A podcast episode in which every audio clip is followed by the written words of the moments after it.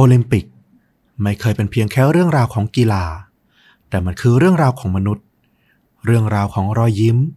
คราบน้ำตา และปาฏิหาริย์บางครั้ง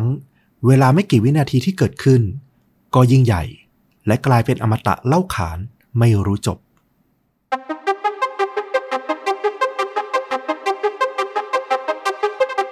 สวัสดีครับ สวัสดีครับ เรื่องจริงยิ่งกว่าหนังพอดแคสต์นะครับ กลับมาพบกับคุณผู้ฟังทุกท่านอีกครั้งหนึ่ง ทุกวันจันทร์และวันพฤหัสสองทุ่มตรงเหมือนเดิมนะครับ อยู่กับต้อมครับ แล้วก็ฟลุกครับ วันนี้นี่ก็เป็นคิวของฟลุกที่จะมาเล่าเรื่องจริง ที่เข้มข้นจนถูกนำไปสร้างเป็นภาพยนตร์นะครับ อย่างที่สัญญากับคุณผู้ฟังไว้เมื่อสัปดาห์ที่แล้วใช่ไหมใช่เท้าความนิดนึงก็คือตอนของฟลุกสัปดาห์ที่แล้ว ฟลุกก็เล่าเรื่องเกี่ยวกับคดีฆาตกรรมของนายตำรวจหนุ่มที่ฟลอริดาเนาะแล้วก็เป็นเรื่องที่ค่อนข้างดำดิ่ง หลาย ๆ ท่านน่าจะได้รับฟังกันไปแล้วนะครับผม ตอนนั้นฟลุกก็พูดไว้ว่าเดี๋ยวสัปดาห์หน้าขอล้างหูนิดนึง เอาเรื่องที่มันมีความละมุนมีฟิลกู๊ด มาเล่าบ้างเนาะก็จะได้หลากหลายกับช่องของเรานะครับ แต่รับประกันนะว่าในตัวเเรื่องมันก็ยังมีความน่าสนใจและมีกิมมิคที่สนุกเหมือนเดิม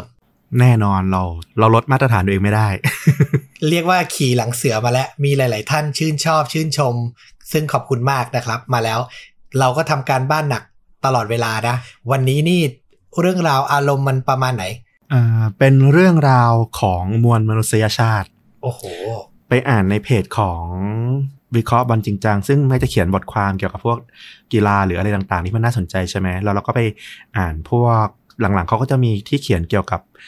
เหตุการณ์สำคัญในของโอลิมปิกบ้างเนี่ยเพราะมันอยู่ใกล้ช่วงโอลิมปิกที่โตเกียวเกมแล้วใช่ไหมเราก็เลยแบบเออจริง ๆ เรื่องราวในโอลิมปิกอะมันมีหลาย ๆ เหตุการณ์ที่มันมันสร้างความสั่นสะเทือนไปถึงหัวใจของคนชมแม้เราจะดูผ่านจอทีวีอีกซีกโลกอยู่ก็ตาม ก็เลยเป็นแรงบันดาลใจว่า เออ ลองไปหาเหตุการณ์ที่คิดว่ามันสร้างพลังงานบวกบางอย่างในใจ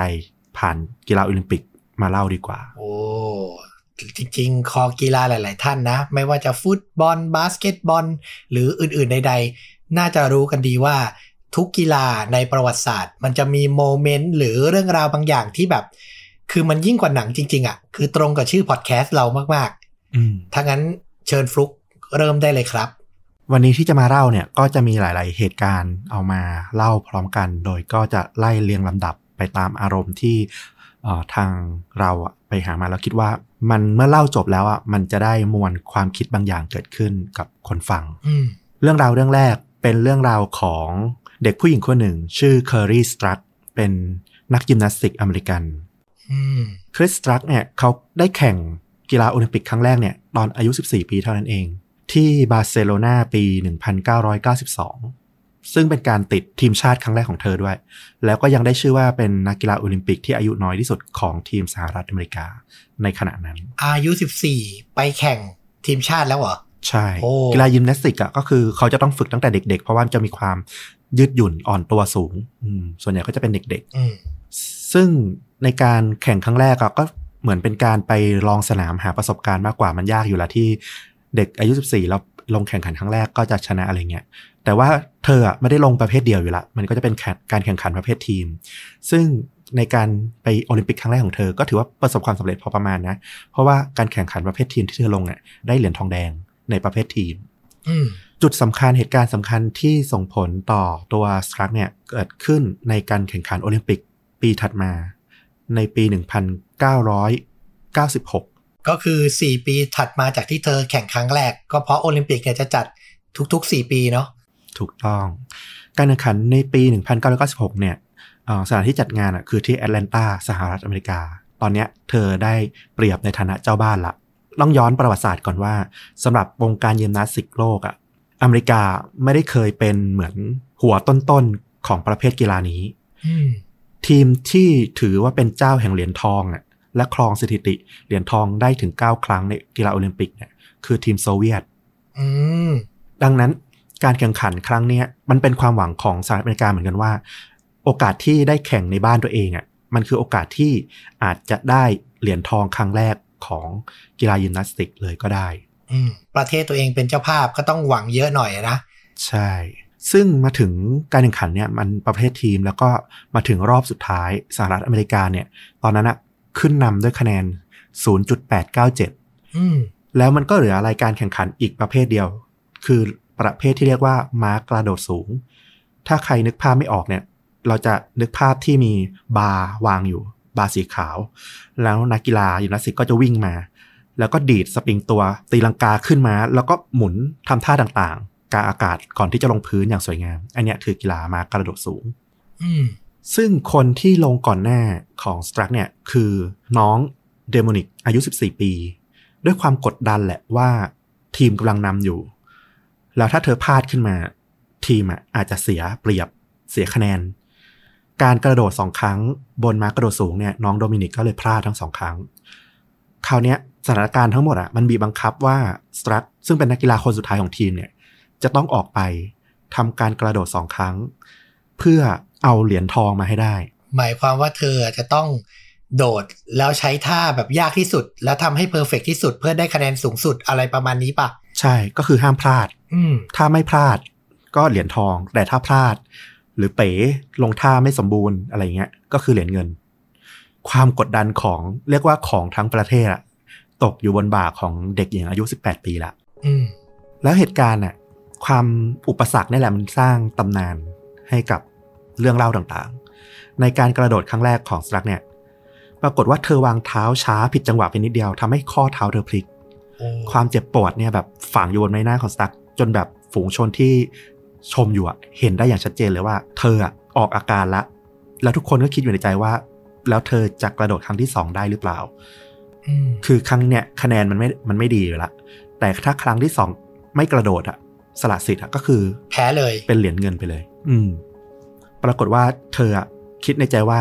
ฉันอะต้องการสิ่งนี้จริง ๆ หรือเปล่า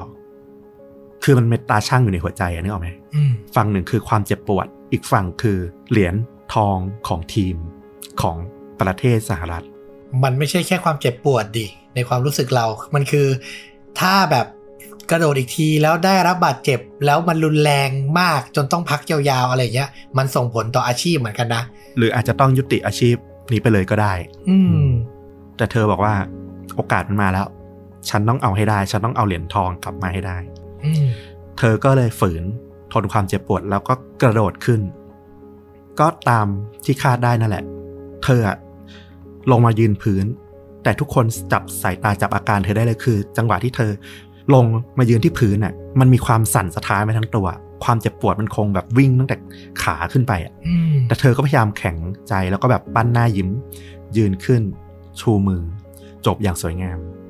แล้วก็ทำให้ทีมสหรัฐได้รับเหรียญทองเป็นครั้งแรกในกีฬาประเภทนี้ โอ้โห คนลุกอืมเนี่ย อันเนี้ยเรามองว่ามันเป็นเรื่องของคนที่แบกรับภาระหนักๆ แต่ก็ไม่ยอมแพ้ แล้วต้องอย่าลืมว่าเธออายุแค่ 18 นะ คือฝีมือก็เรื่องหนึ่งแต่ใจนี่ต้องให้เต็ม 10อะ ใช่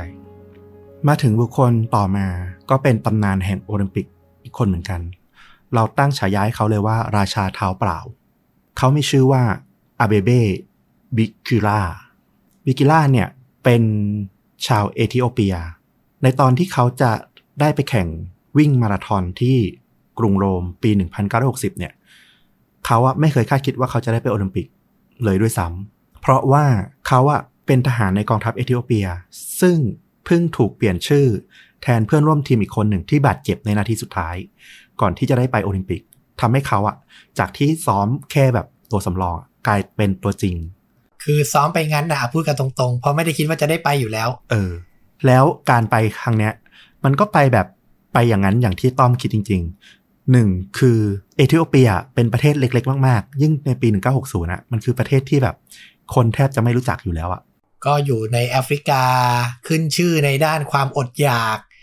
อะไรประมาณนั้นเนาะใช่ แล้วก็ต้องบอกว่าในวงการการวิ่งแข่งประเทศในแอฟริกาเนี่ย เป็นประเทศที่ไม่เคยได้เหรียญรางวัลในประเภทการวิ่งอะไรมาเลย เรียกว่าโนเนมสุดอืมๆอืมขนาดที่แบบเอ่อนักวิจารณ์กีฬาเนี่ยเขายังพูดเลยว่าไอ้คนเอธิโอเปียนคนเนี้ยมันคือใครกันนะอืมในตอนแรกเนี่ยบิกิล่าเนี่ยเขาซื้อรองเท้าวิ่งสำหรับเตรียมการวิ่งมาราธอนที่กรุงโรมไปละแต่ปรากฏว่ารองเท้ามันกัด จนเขาเป็นแผลทำให้เขาแบบวิ่งได้ไม่สะดวก เขาก็เลยตัดสินใจถอดรองเท้าแล้วก็วิ่งเท้าเปล่า เฮ้ย ซึ่งมันก็เป็นการวิ่งแบบที่เขาเคยซ้อมมาที่บ้านอะที่เอธิโอเปียเขาก็วิ่งเท้าเปล่า เขาก็เลยแบบ รู้สึกว่ามันก็ทำได้มันไม่น่าจะเป็นอะไร แต่สิ่งที่มันต่างอะจากสิ่งที่เขาซ้อมกับที่แข่งจริงอะมันมีแน่นอนอยู่ละ เพราะที่เขาซ้อมอะมันคือทุ่งหญ้าในเอธิโอเปีย อืม ที่มันไม่ใช่พื้นปูน พื้นหิน แบบที่กรุงโรมที่อิตาลีเขาให้วิ่ง มันเป็นพื้นดินนุ่มๆอะ แต่การแข่งในระดับอาชีพมันก็คือถนนอะ พื้นถนนถูกไหมใช่ ซึ่งระยะทางการวิ่งมาราธอนน่ะ มันคือ 26.2 ไมล์อืมไกลมาก แล้วเขาต้องวิ่งไปบนพื้นหินที่ไม่เรียบในเวลาค่ำคืน ซึ่งในยุคโบราณในยุคสมัย 1960น่ะ การแข่งขันมาราธอนมันก็จัดกลางคืน แล้วก็ไม่มีไฟถนนสว่างสว่างๆแบบในปัจจุบัน เขาให้คนน่ะไปถือคบเพลิงอยู่ตามถนน เพื่อให้แสงสว่างแล้วก็บอกทางอืมสิ่งที่ไม่มีใครคาดคิดก็คือว่า คนจากประเทศที่ไม่มีใครคิดว่าจะชนะกีฬาโอลิมปิก แล้วก็ยังเป็นนักกีฬาที่ไม่มีใครเคยรู้จักชื่อมาก่อน สามารถชนะการแข่งมาราธอนที่กรุงโรมครั้งนั้นได้ โดยเขาวิ่งเข้าเส้นชัยในเวลาตอนเย็นของวันนั้น จบเวลาในการแข่งขันที่ 2 ชั่วโมง 15 นาที 16 วินาทีทำลายสถิติโลกด้วยเวลาที่น้อยกว่าถึง 8 วินาทีเต็มๆอืมและด้วยเท้าเปล่า ใช่ ซึ่งมันกลายเป็นแบบเรื่องมหัศจรรย์มาก แต่มันก็ไม่ได้จบแค่นั้น 4 ปีต่อมาเนี่ยบิกิล่าเขามีโอกาสได้กลับมาที่โอลิมปิกครั้ง ครั้งนี้เป็นการแข่งขันที่โตเกียวในปี 1964 แล้วเขายังมีโอกาสสร้างสถิติอีกหนึ่งอย่างนั่นก็คือ ไม่เคยมีนักกีฬามาราธอนคนไหนสามารถสร้างสถิติเหรียญทอง2ปีซ้อนได้สำเร็จมาก่อนอืมเขามีโอกาสที่จะทวงแชมป์และได้สถิติสองครั้งซ้อนสำเร็จ แต่มันต้องมีอุปสรรคอะมันถึงจะเกิดตำนานอืมอุปสรรคแรกที่โตเกียวเนี่ย สภาพอากาศมันต่างจากที่เขาซ้อมเยอะมาก วันนั้นเนี่ยมีความชื้นถึงร้อยละเก้าสิบ มีหมอกควันลงมาปกคลุมถนนเลย เรียกว่าออกทางหนาวอะเนกออกใช่ไหม แต่ที่เอธิโอเปียที่เขาซ้อมมา มันคือแบบจะร้อนๆหน่อย อากาศในยุโรป ตอนที่เขาไปแข่งอิตาลีมันก็จะเป็นแบบร้อนแบบแห้งๆ อันนี้พอมาอยู่เอเชียประเทศญี่ปุ่นที่เป็นมหาสมุทรอยู่เป็นเกาะในมหาสมุทรอะโอ้ยความชื้นนี่ขั้นสุด ใช่ แล้วก็อีกหนึ่งอย่างก็คือ ก่อนหน้าที่จะมาแข่งขันกีฬา วิ่งมาราธอนเนี่ย เพียง 40 วัน วิกิล่าได้รับการวินิจฉัยว่าเป็นไส้ติ่งอักเสบ แล้วเขาต้องผ่าตัดทันที โอ้โห ปรากฏว่าเขาอะต้องนอนอยู่โรงพยาบาลถึงหนึ่งสัปดาห์เต็มๆ แล้วก็กลับมาเนี่ยก็คือสภาพร่างกายมันไม่เต็มที่อยู่แล้ว เพราะมันต้องพักฟื้นจากการผ่าตัดอะไรหลายอย่างถูกปะอืมแล้วเวลาพักฟื้นมันน้อยมาก แล้วต้องมาวิ่งเลย ท่ามกลางความทรหดของสนามที่แบบนักกีฬาทุกคนต่างแบบเบือนหน้าบอกว่าโอ้โห มันโหดมากสนามที่โอลิมปิกของโตเกียวเกมเนี่ย ซึ่งมันมีนักกีฬาที่แบบรีทายออกจากการแข่งขันอะถึง10คนเลยอื้อหือแต่บิกิล่าเนี่ย เขาบอกว่าเขารู้สึกสงบ แล้วก็เป็นตัวของตัวเองได้อย่างไม่น่าเชื่อ เขายังสามารถวิ่งแบบคงประสิทธิภาพสูง อย่างที่ซ้อมมาไปเรื่อยๆ ในท้องถนนในกรุงโตเกียวไปได้เรื่อยๆ จนในที่สุดเขาว่าก็เข้าเส้นชัยเป็นอันดับหนึ่งได้เหรียญทอง ที่สำคัญเขายังสร้างสถิติใหม่ของกีฬาโอลิมปิกที่ 2 ชั่วโมง 12 นาที 11 วินาที เร็วกว่าเมื่อ 4 ปีก่อนถึงเกือบ 3 นาที โอ้โห ก็คือทำลายสถิติโลกและของตัวเองอีกครั้งหนึ่งเหรอ อีกครั้งหนึ่ง ใช่ ซึ่งที่ 2 เนี่ย ตามหลังเข้ามาอีก 4 นาทีเลย คือเรียกเรียกว่าขาดลอยอะ่ะ โอ้ สุดยอด แต่มันก็มีเรื่องเศร้าเกิดขึ้นหลังจากเหตุการณ์นั้นตามมาก็คือ ในปี 1969วิกิล่าเนี่ยเขาก็กลับบ้านอย่างวีรบุรุษละ เขาก็ขับรถ Volkswagen Beetle แล้วปรากฏว่าไปประสบอุบัติเหตุจราจรทำให้รถพลิกคว่ำแล้วเขาก็กลายเป็นอัมพาตไม่สามารถเดินได้อีกเลยอื้อหือแต่หัวใจของวิกิล่ามันไม่หยุดไง คนที่มันเคยเป็นนักสู้อะเขาอะก็ฝึกใช้วีลแชร์ แล้วก็ฝึกเล่นกีฬายิงธนูแล้วก็กีฬาอื่นๆ จนสามารถกลับไปแข่งขัน ในรายการ Stokeman d e v i l ในปี 1970 ได้ 1 ปีต่อมาหลังจากที่ประสบอุบัติเหตุเท่านั้นเอง ซึ่ง Stokeman d e v i l เนี่ยจัดที่ลอนดอนแล้วก็เป็นต้นกำเนิดต้นแบบของกีฬาพาราลิมปิกในปัจจุบันอืมพาราลิมปิกก็คือกีฬาที่จะจัดหลังจากโอลิมปิกจัดเสร็จสำหรับผู้พิการถูกไหมใช่ แล้วก็หลังจากนั้นอีก 3 ปี สิ่งที่น่าเสียใจตามมาก็คือบิกิล่าเนี่ยเขาก็เสียชีวิตด้วยวัยเพียง 41 ปี เพราะอาการของเลือดที่ออกอยู่ในสมองตั้งแต่เกิดอุบัติเหตุอะมันรักษาไม่หาย มันค้างคามาจนในที่สุดก็เสียชีวิต แต่จุดสำคัญเลยอะก็คือ สิ่งที่บิกิล่าทิ้งไว้อะมันสำคัญมากๆ เขาทำให้โลกไม่ใช่สิ เขาทำให้คนชาติพันธุ์เดียวกับเขาอะคนแอฟริกาทั้งทวีปอะ ได้เห็น รู้ว่าจริง ๆ แล้วพวกเขาทำได้ มันไม่เคยมีนักกีฬาจากแอฟริกาคนไหนที่ได้เหรียญทองโอลิมปิก หรือประสบความสำเร็จในการวิ่งมาก่อน แต่ดูถึงปัจจุบันเนี่ยมันมีนักกีฬาจากแอฟริกันมากมายเลยที่กลายเป็นเบอร์ต้นๆ หรือเบอร์หนึ่งของโลกในเรื่องของการวิ่ง และสำหรับคนเอธิโอเปียเองอะจนถึงปัจจุบันเนี่ยก็ได้รางวัลถึง 22 เหรียญทองแล้วจากกีฬามาราธอน โดยที่บิกิล่า เป็นคนที่จุดประกายคนแรก ว่าจริง ๆ แล้วทุกคนทำได้ คือจากมานอกสายตาในยุคนั้นน่ะ กลายเป็นตัวเต็งในยุคนี้ไปแล้วผู้ที่เริ่มต้นทุกอย่างก็คือชายหนุ่มคนนี้นั่นเองถูกไหมถูกต้องอื้อหือเป็นชีวิตที่แบบทรงคุณค่ามาก ๆอะ่ะ เสียดายที่เขาอยู่ได้น้อยไปหน่อยเนาะด้วยความสามารถด้วยจิตใจของเขามันน่าจะ inspire คนได้อีกเยอะ ถ้าเขายังอยู่ต่อเนาะใช่สำหรับเราบิกิล่าเนี่ยมันเป็นความรักที่สื่อสารไปยังคนชาติพันธุ์เดียวกันได้ คนต่อมาจะเป็นเรื่องราวของความรักแบบสามีภรรยา แต่มันก็น่าประทับใจไม่น้อยเหมือนกัน มันมีกีฬายกน้ำหนักที่จัดขึ้นที่กรุงปักกิ่งในปี 2008 เป็นโอลิมปิกที่ปักกิ่ง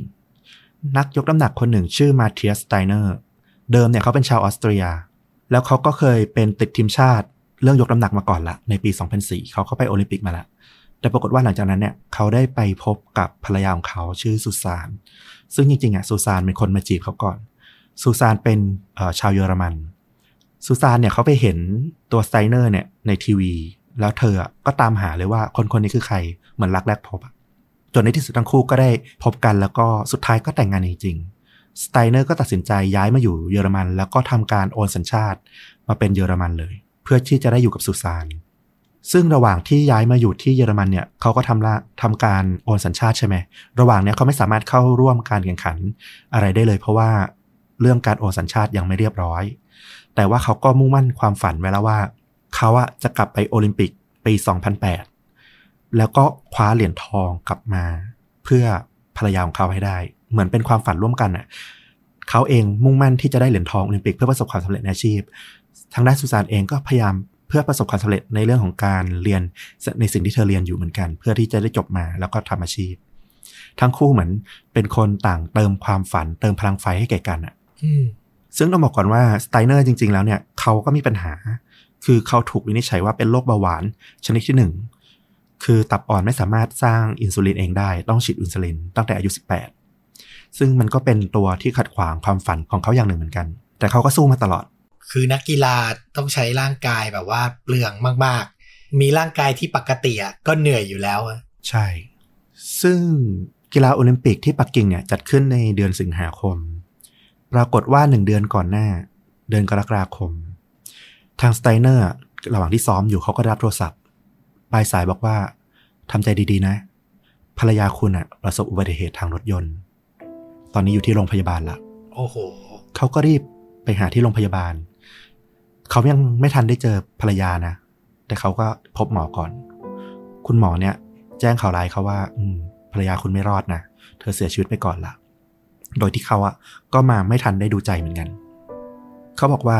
คุณคิดว่าคุณมีชีวิตที่เห็นเป้าหมายจดจ่ออยู่แค่กีฬาโอลิมปิก ส่วนภรรยาผม เธอก็กำลังเรียน และมีอาชีพที่รอคอยเธออยู่ตรงหน้า แต่แล้ววันหนึ่งทุกอย่างมันก็จบลง คือเขาสูญเสียเป้าหมายในชีวิตไปเลย เขาจมอยู่กับความเศร้าหนักมาก ทั้งทั้งที่อีกหนึ่งเดือนเนี่ย เขาจะต้องไปแข่งกีฬาโอลิมปิกที่เขาเตรียมตัวมากว่า3ปี เขาไม่สามารถกลับไปซ้อมได้เลย3อาทิตย์หลังจากนั้น จนในที่สุดเนี่ยโค้ชบอกเขาว่า ถ้าคุณไม่ยอมมาซ้อมในวันพรุ่งนี้ คุณจะไม่มีทางได้เหรียญทอง และผมต้องคัดชื่อคุณออกจากทีมชาติ ความพยายามกว่า3ปีที่ผ่านมา มันจะไร้ความหมายไปเลยอืมเหมือนบางอย่างมันเกิดขึ้นในใจสไตเนอร์อะเขาบอกว่า เขาเต็มไปด้วยความโกรธอะความรู้สึกโกรธอย่างรุนแรงอะนั่นอาจจะเป็นความแค้นต่อแบบชะตากรรมที่แบบทำไมทุกอย่างมันต้องประเดประดังมาหาเขาแบบเนี้ยเช้าวันรุ่งขึ้นเขากลับไปซ้อม เขาบอกว่าทุกๆหนึ่งกิโลกรัมที่เขายกขึ้นมาได้อะมันทำให้ความเศร้าในใจของเขาอะรู้สึกบางเบาลงไปด้วย แล้วเขาก็ตั้งใจเลยว่าเขาจะต้องคว้าเหรียญทองเนี่ยมาให้สุสานภรรยาของเขาให้ได้ เหมือนใช้การฝึกซ้อมใช้การออกกำลังเนี่ย ในการลืมความเศร้านะ เหมือนได้ปลดปล่อย ใช่ ต้องเล่าว่าในวันที่แข่งขันเนี่ย ในรอบชิงชนะเลิศ ตัวเต็งของประเภทการยกน้ำหนักที่สไตเนอร์ลงแข่งเนี่ยจริง ๆ แล้วอะมีตัวเต็งคือชิกิเชฟของรัสเซียอืมในตอนนั้นอะชิกิเชฟเนี่ย ยกน้ำหนักรวมได้แล้ว 460 กิโลกรัม คือในกีฬายกน้ำหนักอะมันจะมีการยกอืมได้3ครั้ง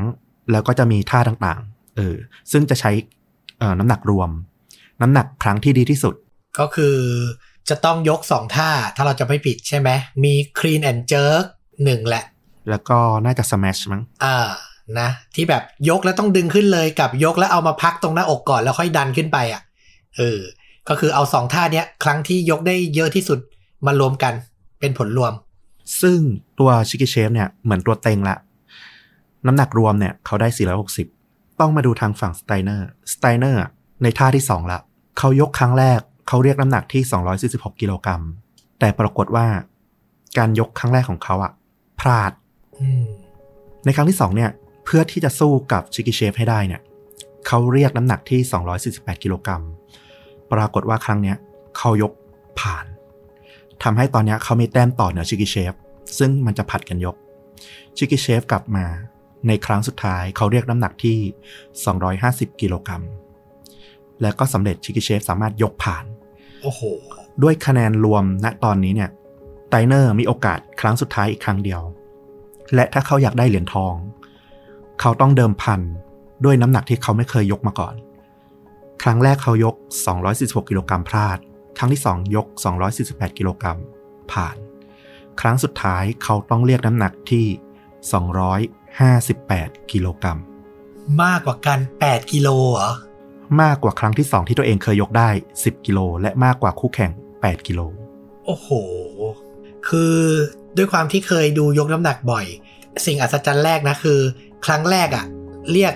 246 แล้วพลาด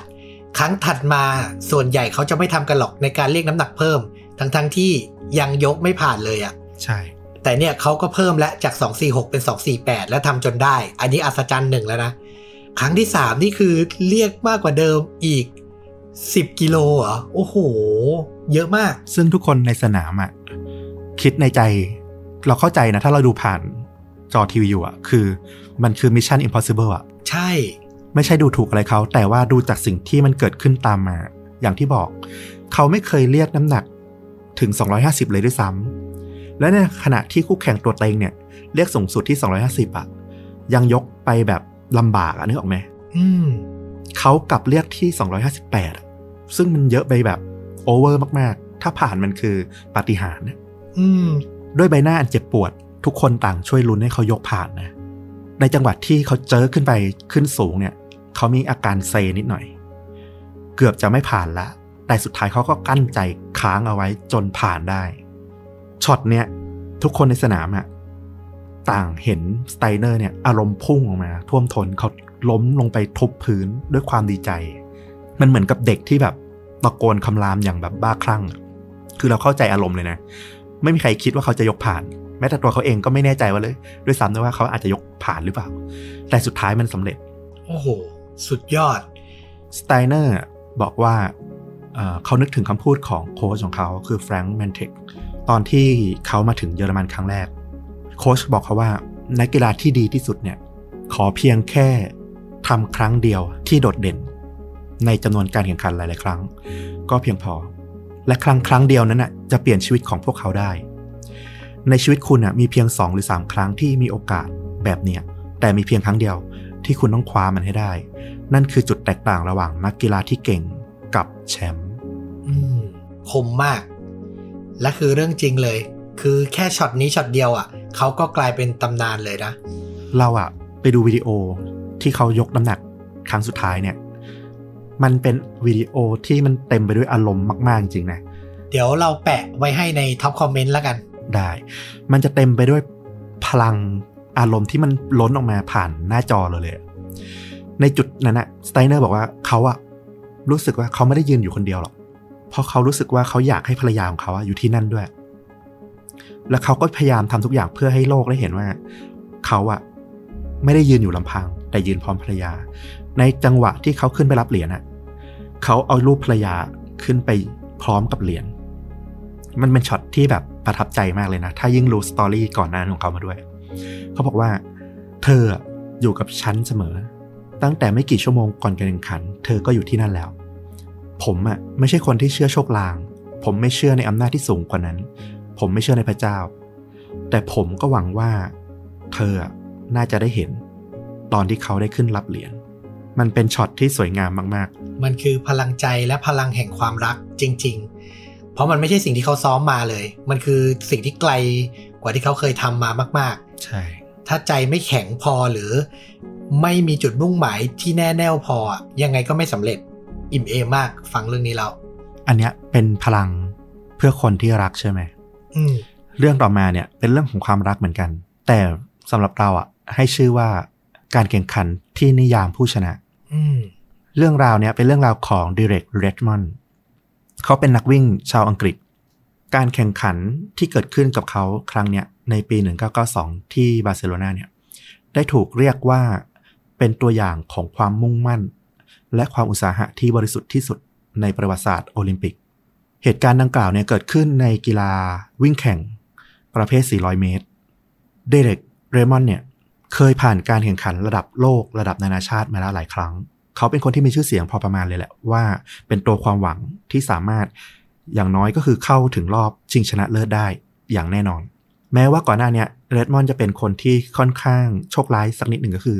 เขาได้รับอาการบาดเจ็บอยู่หลายครั้ง ทั้งพลาดการแข่งขันในกีฬาเครือจักรภพปี 1986 แล้วก็การแข่งขันโอลิมปิกที่กรุงโซล1988 ก็ล้วนทำให้เกิดอาการบาดเจ็บ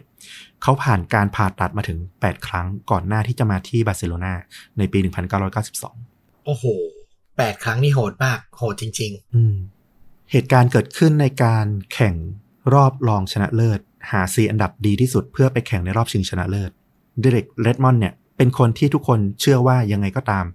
สามารถผ่านรอบนี้ไปได้อย่างสบายๆ เพราะเขาอะถือว่าเป็นตัวเต็งหนึ่งที่จะได้เหรียญทองเลยด้วยซ้ำๆอืมนักกีฬา 8 คนเข้าในจุดสตาร์ท หลังจากเสียงปืนดังขึ้น สิ่งที่ไม่มีใครคาดคิดก็คือ เพียง 15 วิหลังจากที่ทุกคนออกสตาร์ทผ่านมาได้เพียงระยะ 100 เมตรเรดมอนด์ก็ล้มสุดลงไป กลุ่มที่ข้อเท้า ด้วยความเจ็บปวด ผู้ชมในสนามเนี่ยต่างมองเห็น เขาคุกเข่าลงกับพื้น เหมือนกับกำลังอธิษฐาน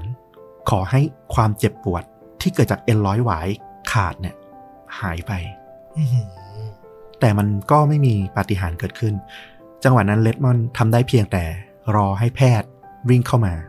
เพื่อนำเขาขึ้นเปลไป แต่ปรากฏว่าจังหวะที่แพทย์เข้ามาระดม เพื่อที่จะพาเลดมอนออกจากสนามอะ เขาก็พอยืนกระเพกกระเพกได้ละ แล้วเขาก็บอกให้แพทย์อะออกไปหืมเขาทำการค่อยๆก้าวด้วยขาข้างเดียวแบบช้าๆ เพื่อเดินเขย่งเบาๆออกไปต่อ จิมพ่อของเดเล็กเขานั่งอยู่บนอัฐจันทร์เขาเห็นลูกชายลุก เขารีบวิ่งลงมาจากอัฐจันทร์แล้วก็วิ่งเข้ามาในสนาม เขารีบเข้าไปกอดลูกชายบอกว่า ดูสิ คุณไม่จำเป็นต้องทำอะไรแบบนี้เลย หยุดได้แล้ว ตอนนี้คุณไม่ต้องพิสูจน์อะไรอีกแล้ว เลดมอนเข้าใจดีว่าพ่อห่วงเขาแค่ไหน แต่เขาตอบพ่อกลับไปว่า ไม่ผมยังมีสิ่งที่ต้องทำอยู่ ตอนนี้พาผมกลับไปที่เลนห้าผมจะต้องทำการแข่งขันนี้ให้จบ เฮ้ย เดี๋ยวนะ ที่ฟลุกเล่าคือเขาเอ็นร้อยไหวขาดเหรอ ใช่ จังหวะนี้เขาลงน้ำหนักได้แค่ขาข้างเดียว ซึ่งกีฬา 400 เมตรเนี่ย ตัดสินกันอยู่ที่หลักไม่กี่สิบวิ นักกีฬาคนอื่นอะต่างเข้าเส้นชัยหมดละ นั่นน่ะสิโมเมนต์ที่พูดถึงเนี้ยกว่าจะคุยกันเสร็จอะคนอื่นก็ไปหมดแล้วอะใช่ พ่อของเรดมอนด์จิมเนี่ยเขาก็เลยบอกลูกชายว่า ในเมื่อเธอตัดสินใจแล้ว งั้นเราจะจบเรื่องนี้ด้วยกัน ภาพที่คนทั้งสนามเห็นก็คือ คุณพ่อประคองลูกชาย ค่อยๆ กระเพกกระเพกเดิน ในลู่วิ่ง ไปเรื่อยๆ ด้วยใบหน้าที่เจ็บปวดของเลดมอนเนี่ยออกมาแบบเห็นได้ชัด เขาแบบร้องไห้ออกมาเลยด้วยซ้ำแต่พ่อก็พยายามอยู่เคียงข้างแล้วก็ประคองเขา เดินไปทีละก้าวทีละก้าวจังหวะนั้นเนี่ยมันมีพวกสตาฟสนามอะไรเงี้ยวิ่งเข้ามา แต่ว่าคุณพ่อของเรดมอนเนี่ยก็บอกว่าออกไปออกไป ลูกชายผมจะเข้าเส้นชัย จังหวะเนี้ยทุกคนในสนามรู้แล้วว่ามันเกิดอะไรขึ้น ทุกคนต่างปรบมือให้กับเรดมอนทั้งเดเร็กแล้วก็จิม ทั้งคุณพ่อแล้วก็คุณลูก เสียงตบมือจากผู้ชมรอบสนาม 65,000 คนอะดังกึกก้อง จนในที่สุด ตัวเรดมอนก็สามารถเดินจนเข้าเส้นชัยได้สำเร็จ เราเลยรู้สึกว่า นี่แหละ มันคือนิยามคำว่าผู้ชนะ คือมันไม่ต้องเป็นที่หนึ่ง แต่ผู้ชนะมันหมายถึง คนที่มันชนะตัวเองก็ได้ ชนะโชคชะตาก็ได้ ซึ่งสำหรับเราอะเรดมอนอะชนะเรื่องพวกนี้ไปแล้วเรียบร้อยละ จริง และที่สำคัญก็คือคุณจิมคุณพ่อเขาอะก็เป็นคนที่ทำให้เราเห็นว่า พลังแห่งความรักของพ่อกับลูกอะมันยิ่งใหญ่มากๆเหมือนกันบทสรุปของเรื่องเนี้ยมันก็ชัดเจนอยู่ล้วมีคนพูดว่า 20 ปีหลังจากการแข่งขันเนี่ย มันไม่มีใครจำได้หรอก ว่าใครที่เข้ารอบรองชนะเลิศ หรือแม้แต่ใครที่ได้เหรียญทองการแข่งขัน 400 เมตร ประเภทชาย ของโอลิมปิกครั้งนั้น แต่ทุกคนยังจำเรื่องราวของเดเร็กเรดมอนได้อยู่ มัน inspire ผู้คนนะนะ มันสร้างแรงบันดาลใจให้เราอยากจะเอาชนะเป้าหมายในชีวิต คือฟังแล้วมันอิ่มเอมอะฟังแล้วมันรู้สึกมีแรงที่จะทำสิ่งที่เราทำอยู่อะต่อไปเนาะใช่ ซึ่งเราก็แนะนำเดี๋ยวถ้าเป็นไม่ได้เดี๋ยวแปะวิดีโอช็อตเดเร็กเรดมอนด์ที่ทรมานแล้วก็ค่อยๆกระเผลกเข้าสนามเนี่ย อยากลองให้ดูเหมือนกัน มันเต็มไปด้วยพลังบางอย่าง ที่ดูแล้วรู้สึกแบบอิ่มเอมมากๆนะดีเลย และต้องบอกว่าเนี่ยแหละคือโมเมนต์ของความเป็นกีฬาของการแข่งขันกีฬาระดับโลก ที่มันจะกินใจแล้วมันจะสร้างแรงบันดาลใจให้ผู้คนอะอีกนานแสนนานอะ จากนี้ไปอีกเป็นร้อยปีเรื่องนี้ก็ยังจะถูกเล่าอยู่อะอืมเรื่องสุดท้าย อันเนี้ยเรานิยามว่ามันคือการแข่งขันที่นิยามความเป็นมนุษย์ มันเป็นเรื่องราวของนักกีฬาชื่อลอเรนซ์เลมิลเขาเป็นชาว Canadian แคนาดา เขาลงแข่งขันในกีฬาแล่นเรือใบ มันมีคำกล่าวว่ากีฬาเนี่ยมันเป็นเรื่องของการชนะ มันไม่มีใครสนใจคนที่มาที่สองหรอกอืมเขาบอกว่าคนที่ได้ที่สองอะ นอกจากคุณไม่ได้รับเงินแล้วอะ คุณยังเสียทองด้วย แต่สำหรับเลมิลเนี่ย เรื่องราวของเขาอะ มันอยู่เหนือกว่าคำที่จะพูดว่าชนะหรือไม่ชนะไปละเรื่องนี้เกิดขึ้นที่กีฬาโอลิมปิกที่กรุงโซลปี 1988 ตอนนั้นเรือมิลลงแข่งขัน การแข่งขันแล่นเรือใบประเภทฟินคลาสเขาถือว่าเป็นตัวเต็งหนึ่งเหมือนกัน ในระหว่างที่เกิดเหตุการณ์เนี้ยเขาอะเล่นไปแล้วถึงครึ่งทาง และอยู่ในอันดับที่สองซึ่งสถานการณ์เนี้ยมันการันตีเหรียญแน่ๆของเขาละว่าอย่างน้อยก็คือเหรียญเงิน และถ้าทำได้ดีอาจจะถึงเหรียญทอง แต่ระหว่างที่เล่นอยู่นั้นน่ะเขาบังเอิญเห็น เรือลำหนึ่ง ที่แข่งขันอยู่ในอีกประเภทหนึ่งใกล้ๆ มีบางอย่างผิดปกติ คือมีคนนักกีฬาคนหนึ่งเนี่ย ห้อยโหนเรือแบบท่าทางผิดปกติ แล้วอีกคนอะ ก็ตกลงไปในทะเล ค่อยๆลอยไกลออกไป ด้วยคลื่นที่รุนแรงลอเรนซ์เลมิลเนี่ยเขามีทางเลือกในจังหวะนั้นนะก็คือ เขาสามารถไปต่อแล้วก็จบการแข่งขัน พร้อมได้เหรียญประวัติศาสตร์โอลิมปิก หรืออีกทางหนึ่ง เขาจะหยุดการแข่งขัน แล้วก็เบี่ยงเรือเพื่อไปช่วยลูกเรือสองคนนั้น เขาบอกว่ากฎข้อแรกของการเดินเรือ คือเมื่อคุณเห็นใครก็ตามมีปัญหาอยู่ คุณต้องช่วยเขา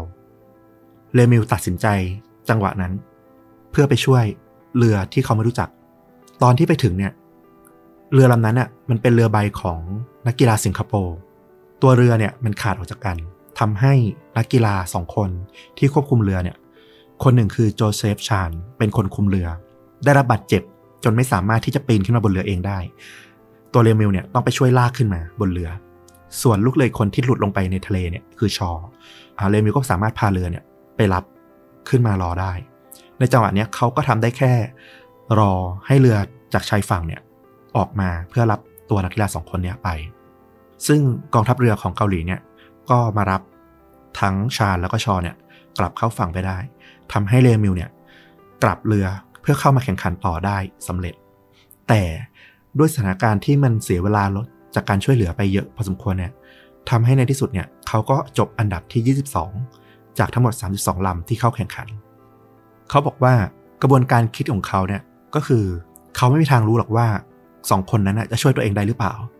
แต่ถ้าเขาไม่ช่วยอะแล้วมันเกิดอะไรขึ้นอะเขาจะต้องเสียใจไปตลอดชีวิตอืมหลังจากการแข่งขันนั้นจบลงเนี่ย International Yacht Racing Union เนี่ยก็คือสมาพันธ์และเรือใบเนี่ย ทราบวีรกรรมของเรมิลแล้วก็เลยตัดสินใจที่จะมอบเหรียญอันดับสองซึ่งเขาควรจะได้ ถ้าเกิดเขาไม่ต้องไปช่วยเนี่ย ให้แก่เรมิลก็คือเขายังได้เหรียญเงินจากการแข่งขันอืมนอกจากนี้เขายังได้รับเหรียญเกียรติยศปีแอร์เดอคูแบตินสำหรับความมีน้ำใจนักกีฬา ซึ่งเหรียญเนี้ยสำคัญมาก ๆ ตรงที่จากประวัติศาสตร์ที่ผ่านมาเนี่ย จนถึงปัจจุบันมีนักกีฬาเพียงแค่ 12 คนเท่านั้นเอง ที่ได้รับเหรียญนี้อื้อหือเนี่ยเราก็เลยบอกว่าเรื่องของเรมิลเนี่ยมันเป็นการนิยามความเป็นมนุษย์ในกีฬาโอลิมปิกเออสุดยอด เนี่ยคือความหมายที่แท้จริงของการแข่งขันกีฬานะ อืม ก็ไล่เรียงมาให้เห็นตั้งแต่คนที่ชนะตัวเอง เพื่อแบกรับความกดดันของประเทศ คนที่ชนะเพื่อที่จะสร้างความหวังให้กับเชื้อชาติของตัวเองที่รู้สึกด้อยโอกาส คนที่ชนะเพื่อคนที่เขารัก แม้เธอจะจากไปแล้วก็ตาม คนที่ชนะแม้จะไม่ได้เข้าที่หนึ่งแต่ก็ชนะใจคนทั้งสนาม หรือแม้แต่คนทั้งโลก รวมถึงคนที่ชนะเพื่อให้เห็นว่าความเป็นมนุษย์มันคืออะไร ในเรื่องสุดท้าย ต้องลุกปบมือจริง ๆ ต้อง standing ovation อะเป็นรสชาติใหม่ที่ฟลุกนำมาสู่ เรื่องจริงยิ่งกว่าหนังอีกแล้ว แล้วก็อิ่มเอมมาก อิ่มเอมมากจริง ๆ เออ ดีใจที่ได้ฟังนะ สำหรับเรื่องจริงยิ่งกว่าหนังที่นำไปเป็นหนังก็คือเรื่องราวของอาเบเบนักวิ่งเอธิโอเปียนคนนั้นแหละที่เป็นตำนาน ซึ่งก็มีหนังของอเมริกาเป็นหนังแนวอินดี้หน่อยๆ อาจจะหารับชมได้ยาก แต่ก็เห็นเต็มเรื่องใน YouTube อยู่เหมือนกัน ไม่รู้มีใครมาลง น่าจะเป็นของเอธิโอเปียมั้งหรือไม่แน่ใจ เป็นหนังปี 2009 ชื่อ The Athlete อืมก็ตรงตัวก็หมายถึงนักกีฬาแหละพูดง่ายอืมใช่ๆ ก็เดี๋ยวจะแปะ trailer ไว้ที่ top comment เหมือนเดิม พร้อมกับเหล่าคลิป moment นาทีประวัติศาสตร์ที่ฟลุกเล่ามาทั้งหมดเนี่ย เดี๋ยวจะแปะให้รับชมกันทั้งหมดเลยไปดูกันได้ที่ comment ปักหมุดนะครับ ถ้าใครอารมณ์ยังค้างยังมีอีกสองเรื่องแนะนำที่เป็น moment ของโอลิมปิกที่เอาไปสร้างเป็นหนัง อย่างเรื่อง Cool Running ที่เป็นนักกีฬาจาเมกาลงไปแข่งกีฬาโอลิมปิกฤดูหนาว ซึ่งจาเมกามันไม่มีหิมะ แต่ว่าด้วยความที่เขามุ่งมั่น มันก็เป็นหนังแนวฟิลกูที่สร้างแรงบันดาลใจดีเหมือนกัน หนังปี 1993 บางคนอาจจะเคยได้ชม แต่ก็มีเกร็ดนิดหนึ่งว่าตัวนักกีฬาตัวจริงอะเขาไปดูหนังแล้วบอกว่า ไม่มีอะไรที่ตรงกับเรื่องจริงเลยในหนังอ้าว แต่ตัวหนังอะดีนะ คือมันสร้างแรงบันดาลใจแล้วมันก็ใส่ความเป็นฮอลลีวูดอะทำให้มันดูสนุกอืมแล้วก็อีกเรื่องหนึ่งก็คือหนังออสการ์ เกียรติยศแห่งชัยชนะปี 1981 ของฮิวฮัสสัน Chariot of Fire อ๋อเรื่องนี้นี่ในตำนาน ใช่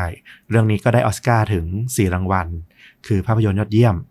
แล้วก็บทนั่งเดิมยอดเยี่ยม แล้วก็ที่สำคัญคือดนตรีประกอบยอดเยี่ยม ใครเคยได้ฟังเพลงธีมของหนัง น่าจะแบบคุ้นเลยแหละว่าอ๋อเพลงนี้นี่เองมาจากหนังเรื่องนี้ อืมเต็มอิ่มแล้วก็เป็นรสชาติใหม่ที่ดีนะ อืม มีโอกาสก็น่าจะหาเรื่องราวที่ทั้งมีดราม่ามีคอน FLICT แต่ก็สร้างแรงบันดาลใจอย่างเงี้ยมาเล่าสลับกับเหล่าเหตุการณ์ฆาตกรรมก็เป็นอีกรสชาติหนึ่ง ซึ่งโดยส่วนตัวเราอยากทำอย่างนี้อยู่แล้ว คือไม่อยากให้ช่องชนดูด่ามันดูเป็นช่องแบบ เล่าเรื่องฆาตกรรมเพียวๆอะไม่อยากให้เป็นอย่างนั้น แต่อยากให้แบบมีเรื่องจริงที่น่าสนใจบนโลกเนี้ยที่มันมีหลายแนวและมากมาย แล้วก็ปิดท้ายด้วยการแนะนำภาพยนตร์ดี ๆ อย่างนี้ให้ทุกคนได้รับชมกัน นะครับ ขอบคุณฟลุกมากที่มาเปิดรสชาติใหม่กับชวนดูดะตอนนี้นะครับผมอ่า feedback มาได้ว่าชอบไม่ชอบอะไรยังไงนะ คุยกันได้นะครับผมยินดีรับฟังแล้วก็นำมาปรับปรุงเสมอ ฝากกดไลค์กดแชร์กด Subscribe เพจ Facebook YouTube b l o g i t Spotify ชวนดูดะเหมือนเดิมนะครับ กลับมาพบกันใหม่ตอนหน้า ทุกวันจันทร์และวันพฤหัสเวลา2ทุ่มตรง สวัสดีครับ สวัสดีครับ